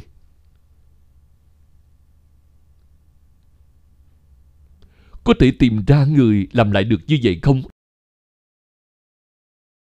Đừng nói là vượt hơn được niệm lão. Có thể ngang bằng với niệm lão thôi, cũng tìm không được. Hiện nay những người như vậy đều đi hết rồi, chỉ còn để lại những sách này cho chúng ta. Chúng ta đuổi theo không kịp, nhưng chúng ta căn cứ theo kinh sách này mà tu hành. Vậy thì sẽ làm được. Dựa theo bản kinh sách nào để thành tựu? Chính là bản hồi tập và bản chú giải này sẽ bảo đảm chúng ta dạng sanh thế giới cực lạc. Điều này chúng ta có thể làm được. Đây cũng là hy vọng của quý ngài. Độ được một người thì hay một người vì duyên phận của mỗi người không giống nhau. Phật độ người có duyên, không độ được người vô duyên. Không phải là tâm phật không bình đẳng, mà do phiền não của chúng sanh không giống nhau. Tâm phật là bình đẳng.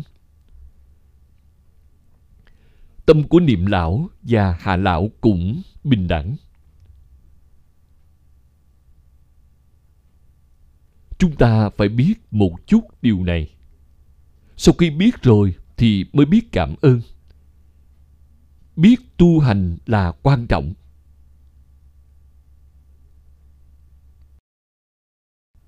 Mấy câu sau cùng này.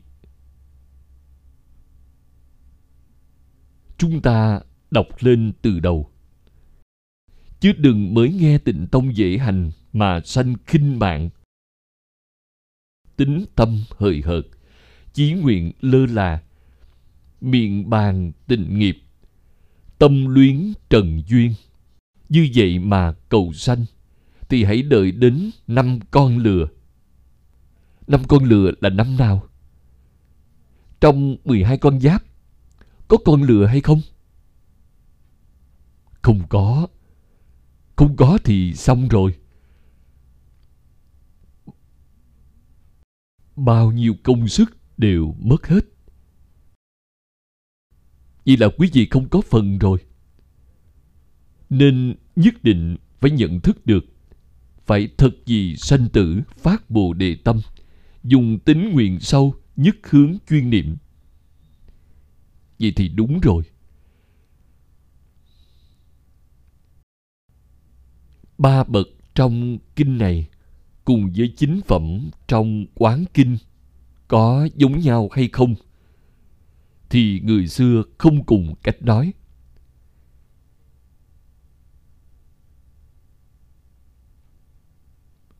Thời phật giảng kinh, thính chúng đều là a la hán bồ tát người chứng được sơ quả và sơ tính vị đại thừa không ít.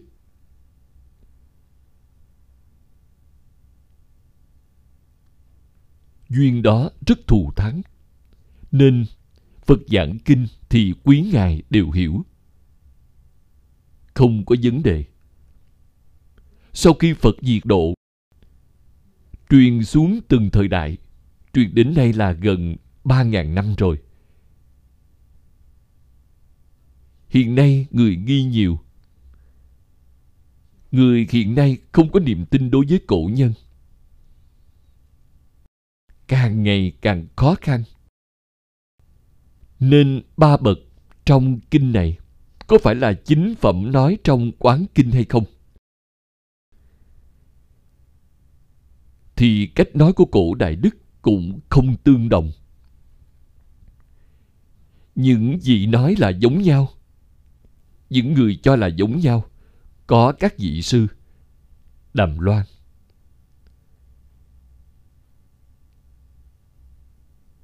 Sư đàm loan có lược luận.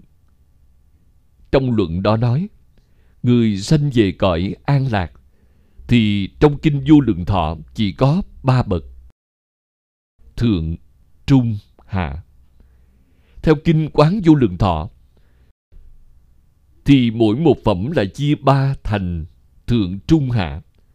Ba lần ba là chín, hợp thành chín phẩm. Đây là lời nói của pháp sư đàm loan ở trong lược luận.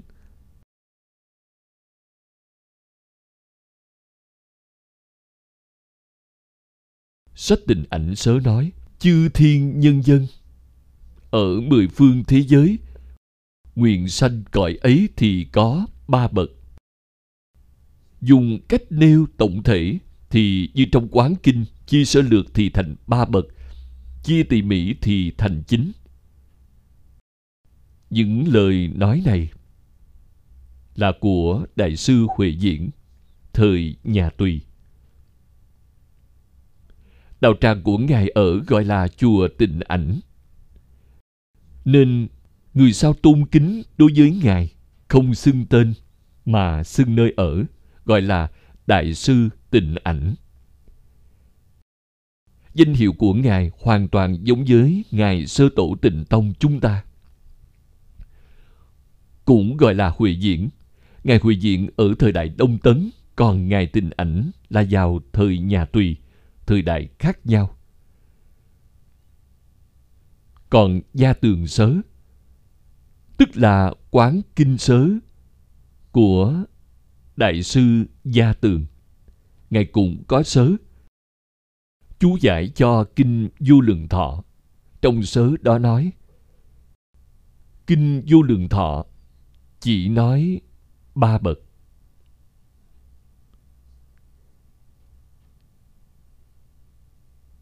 Kinh này kinh này tức là chỉ cho quán kinh chia ba bậc thành chín bậc. Ba bậc là thượng trung hạ, chín bậc là trong thượng phẩm có ba, trung phẩm, hạ phẩm cũng có ba, nên thành chín bậc. Chúng ta thường nói ba bậc chính phẩm tức từ đây mà ra. Ngài cảnh hưng nói, kinh này hợp với kinh kia đem kinh vô lượng thọ và quán kinh để cùng xem. Chính phẩm của quán kinh và ba bậc trong kinh này. Ba bậc kinh này nghĩa không khác nhau. Ý nghĩa tương đồng không có khác nhau.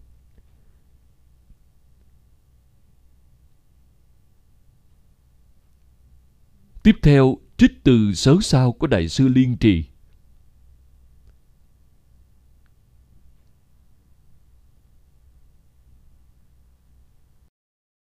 tức là sớ sao của tiểu bản kinh A Di Đà.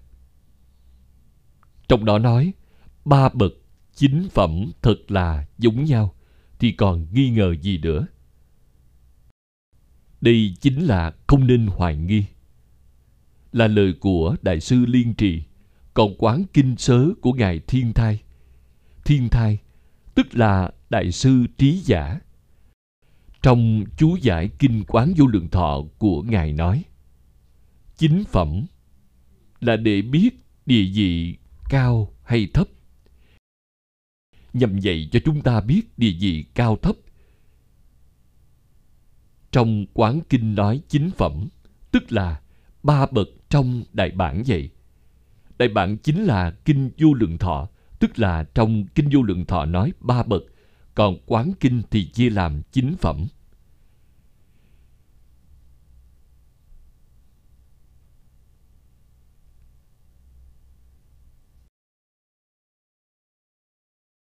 Đến chủ trương, cho là hai kinh nói khác nhau, cũng có người về chủ trương hai kinh này nói khác nhau. Có pháp sư linh chi, đại đức cô sơn và một số người.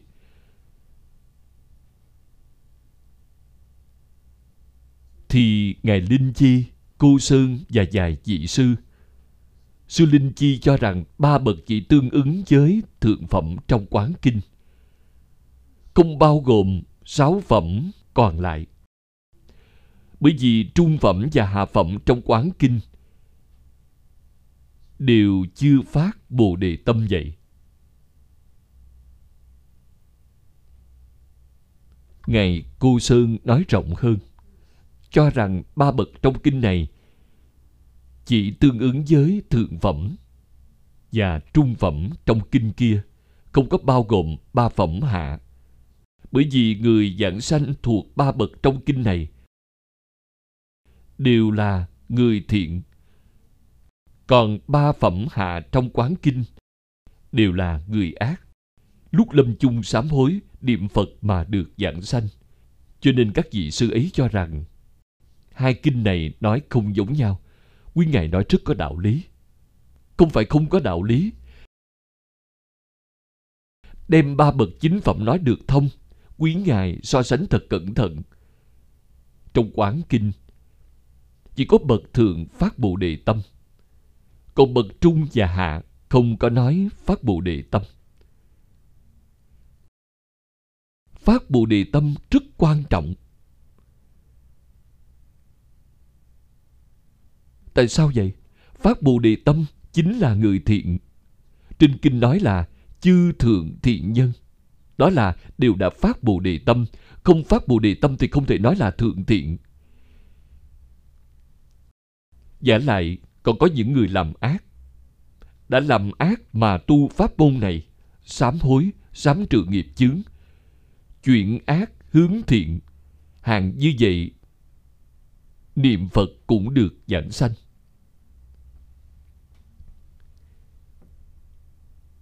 Hai cách nói này, đều của tổ sư đại đức. Đều có đạo lý giờ chúng ta làm sao?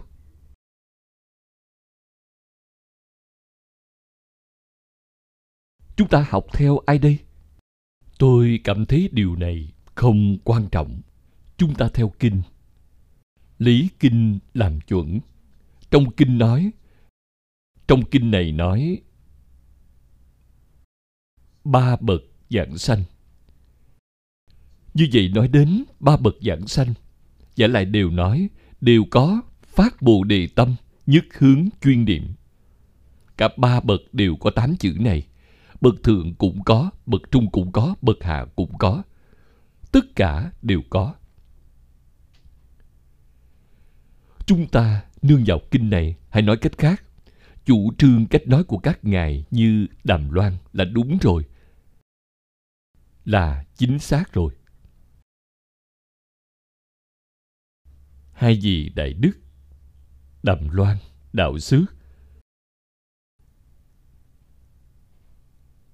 không có xếp vào địa vị tổ sư của tịnh tông. Hoàng niệm tổ nói với chúng ta, bởi vì tác phẩm của quý ngài không có truyền đến nay. Vậy đã đi đâu? Là người nhật bản mang về rồi những học sinh người nhật bản thời triều đường, phần lớn đều là học trò của ngài thiền đạo cho nên những tác phẩm của ngài đàm loan đạo Sước bị mang về nước họ còn ở trung hoa thì thất truyền hiện nay thu hồi lại từ Nhật Bản. Xem tác phẩm của quý ngài thì biết đó là bậc tổ sư. Thật không phải giả. Nên ngày hạ liên cư và niệm tổ chủ trương, chúng ta đưa hai ngài vào vị trí tổ sư, nhất định thêm hai ngày ấy vào Ngày Đàm Loan là nhị tổ. Ngày Đạo xứ là tam tổ. Ngày Thiện Đạo là tứ tổ. Xếp đặt như vậy mới chính xác. Đây là hai ngày khi vọng người sau của chúng ta. Nếu in lại thứ bậc của những tổ sư thì chèn hai vị ấy vào, vậy mới chính xác.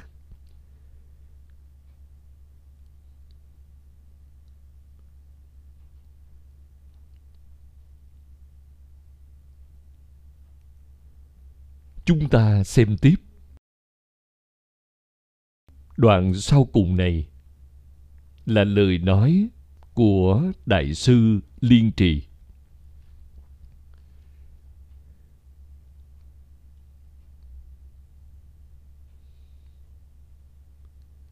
trong sớ sao của đại sư liên trì tức là a di đà kinh sớ sao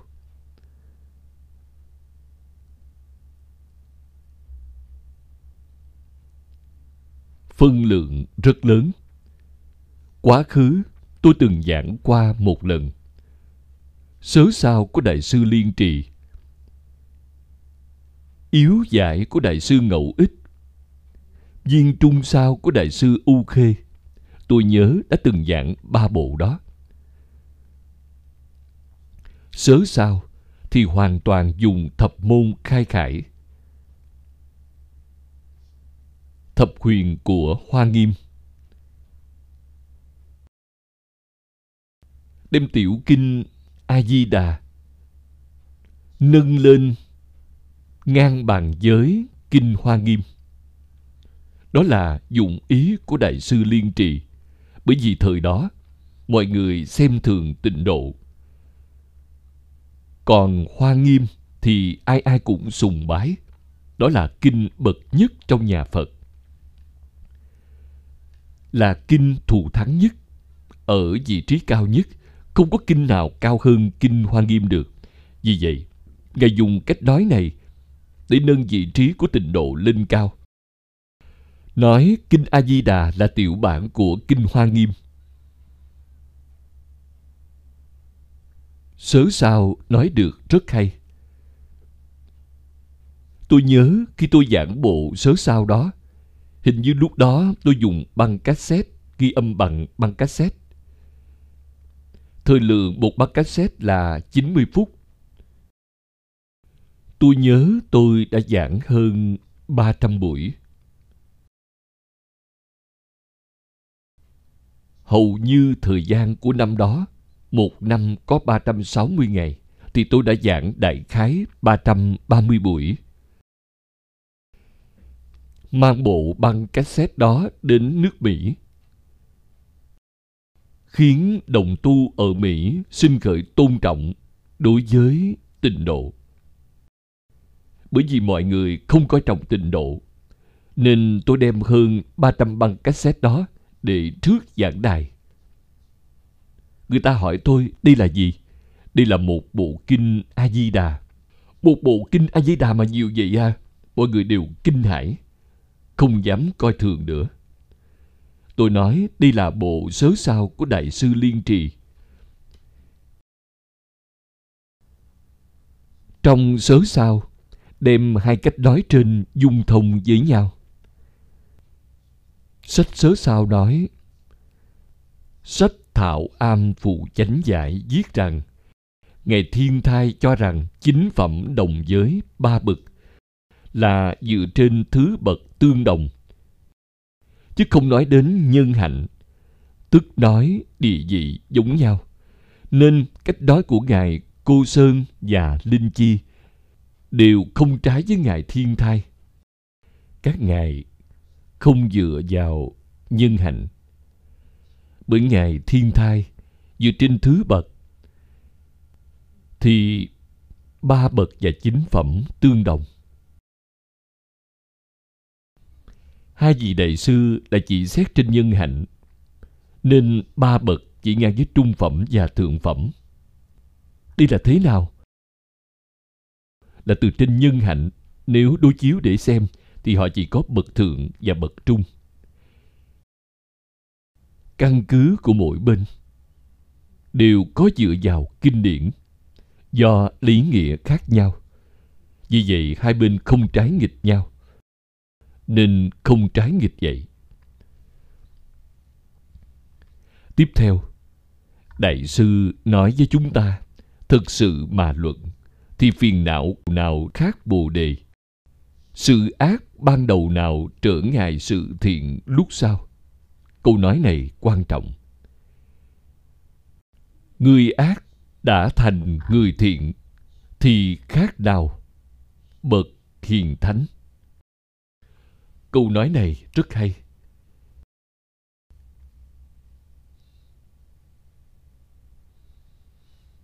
Người ác chỉ cần họ quay đầu được. Tại sao vậy? Bởi vì họ vốn là phật.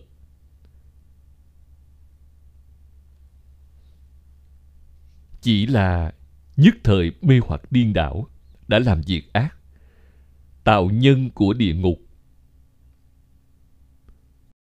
Đọa vào trong địa ngục để chịu quả báo. Họ có thiện căn không?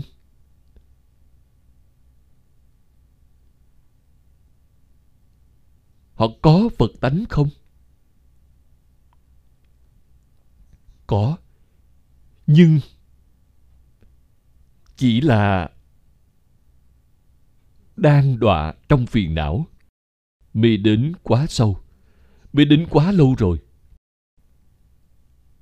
Xã hội hiện nay đang hiện ra là mặt trái. Không phải thiện, không phải mặt phải.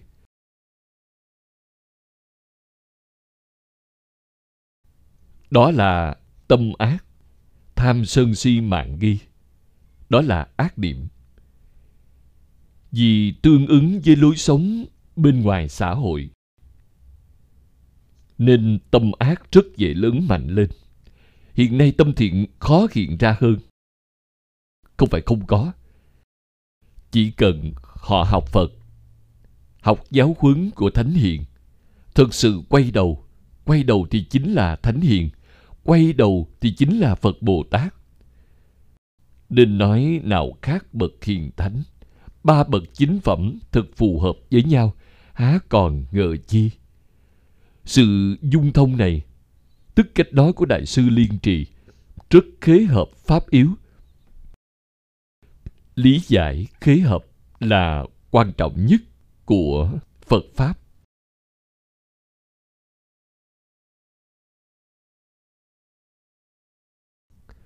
Bởi chủ trương hai kinh giống nhau, của những ngài như thiên thai dân dân là chú trọng vào ngôi vị sau khi giảng sanh. Mà không luận đến hành trì trong nhân địa của họ.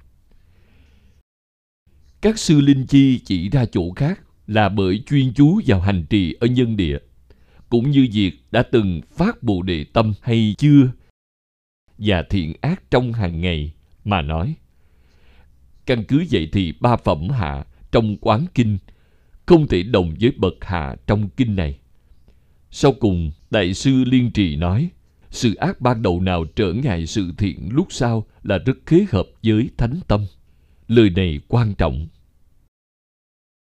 Để cơ hội cho người sửa lỗi lầm. Lúc trước mê không sao. Quý vị từ nhỏ tới lớn chưa có nghe qua phật pháp, chưa từng đọc qua sách phật. Người ta nói sao thì nghe vậy. Người ta nói phật pháp mê tín, tôi cũng bảo phật pháp mê tín. Người ta kinh thường phật pháp, tôi cũng kinh thường phật pháp. Tuổi trẻ chúng ta là như vậy. Nên tôi biết ơn thầy phương. Nếu không phải là thầy phương, vì khi đó trong tâm của chúng tôi, thầy phương là người tôn kính nhất, nên ngài nói thì chúng tôi mới nghe mới chịu tiếp nhận. Nếu ngài không giới thiệu phật pháp cho tôi, mà người khác đến khuyên tôi thì tôi sẽ phản bác. Tôi diện cớ rất nhiều lý do, không chịu tiếp nhận. Chỉ có ngài là tôi tranh luận không lại, bái phục thôi. Đây là trước ác sau thiện năm 26 tuổi đã quay đầu, đã làm rõ ràng sáng suốt rồi. Về sau gặp được thiện tri thức là đại sư chương gia và lão cư sĩ lý bỉnh nam, giúp niềm tin chúng tôi được kiên cố? Nhưng khó tin đối với pháp môn này.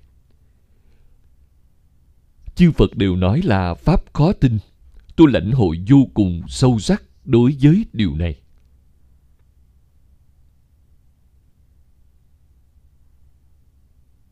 thật là khó tôi học phật 30 năm mới tin tưởng pháp môn này đến năm nay thì tôi đã học Phật 65 năm. Học Phật 30 năm mới tin.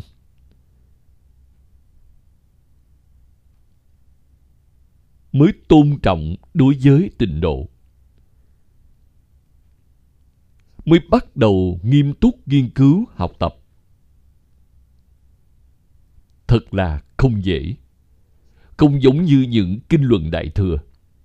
Người trẻ, thành phần tri thức thường ưa thích nghiên cứu những kinh luận ấy vì những đại kinh đại luận đó rất hợp khẩu vị. Còn việc dẫn sanh thế giới cực lạc này rất khó tin tưởng khó tin mà tin được thì thật là không dễ.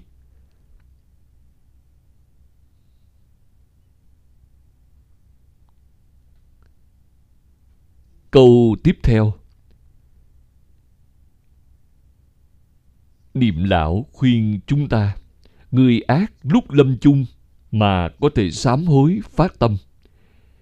Chí tâm niệm phật, thì người ác đã thành người thiện nên cũng được phật nhiếp thọ. Tùy nguyện giảng sanh. Nên đại sư liên trì nói, nào khác bậc hiền thánh, cùng lên cực lạc. Do những điều trên có thể thấy rằng, ba bậc trong kinh này, tức là kinh vô lượng thọ với chính phẩm của kinh kia, tức là kinh quán vô lượng thọ thật tương ưng với nhau, chẳng còn nghi ngờ gì nữa. Đây là sự thấy của niệm lão.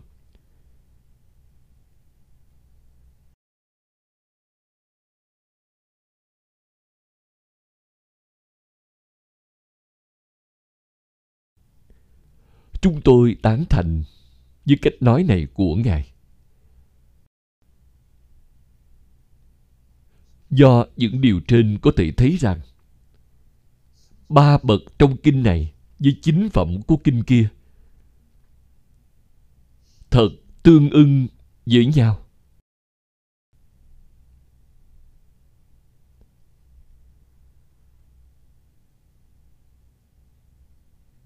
Chẳng còn nghi ngờ gì nữa.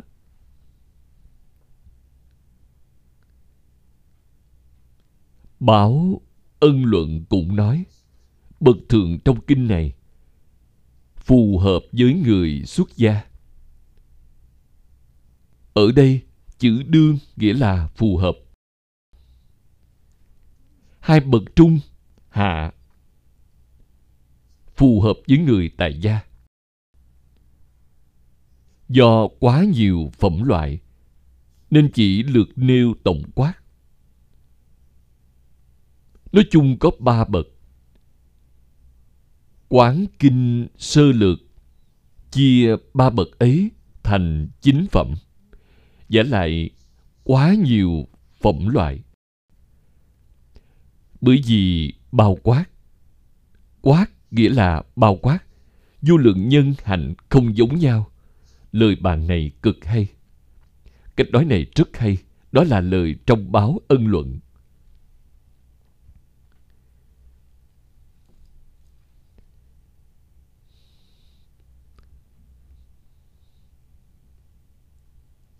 Cách nói này từ những cổ đại đức.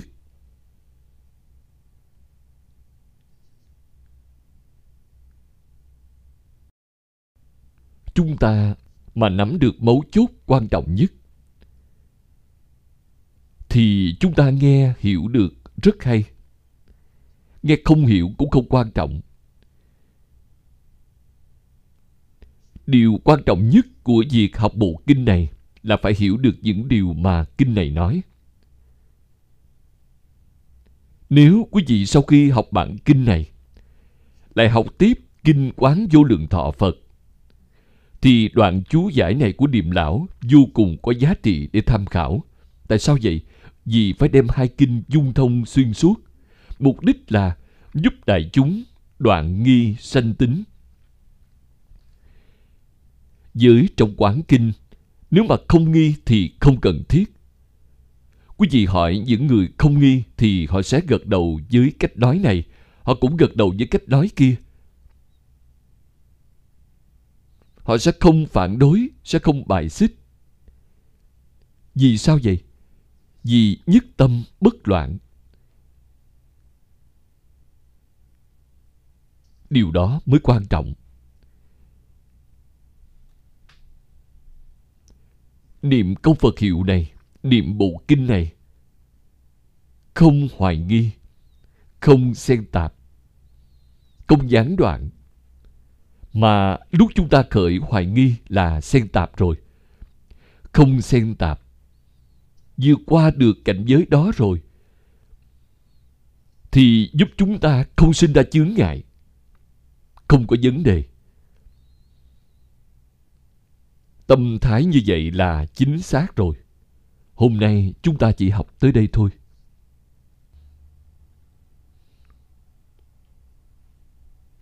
nguyện đem công đức này hướng về khắp tất cả đệ tử cùng chúng sanh đều sanh nước cực lạc, chóng viên thành phật quả, rộng độ khắp chúng sanh nam mô a di đà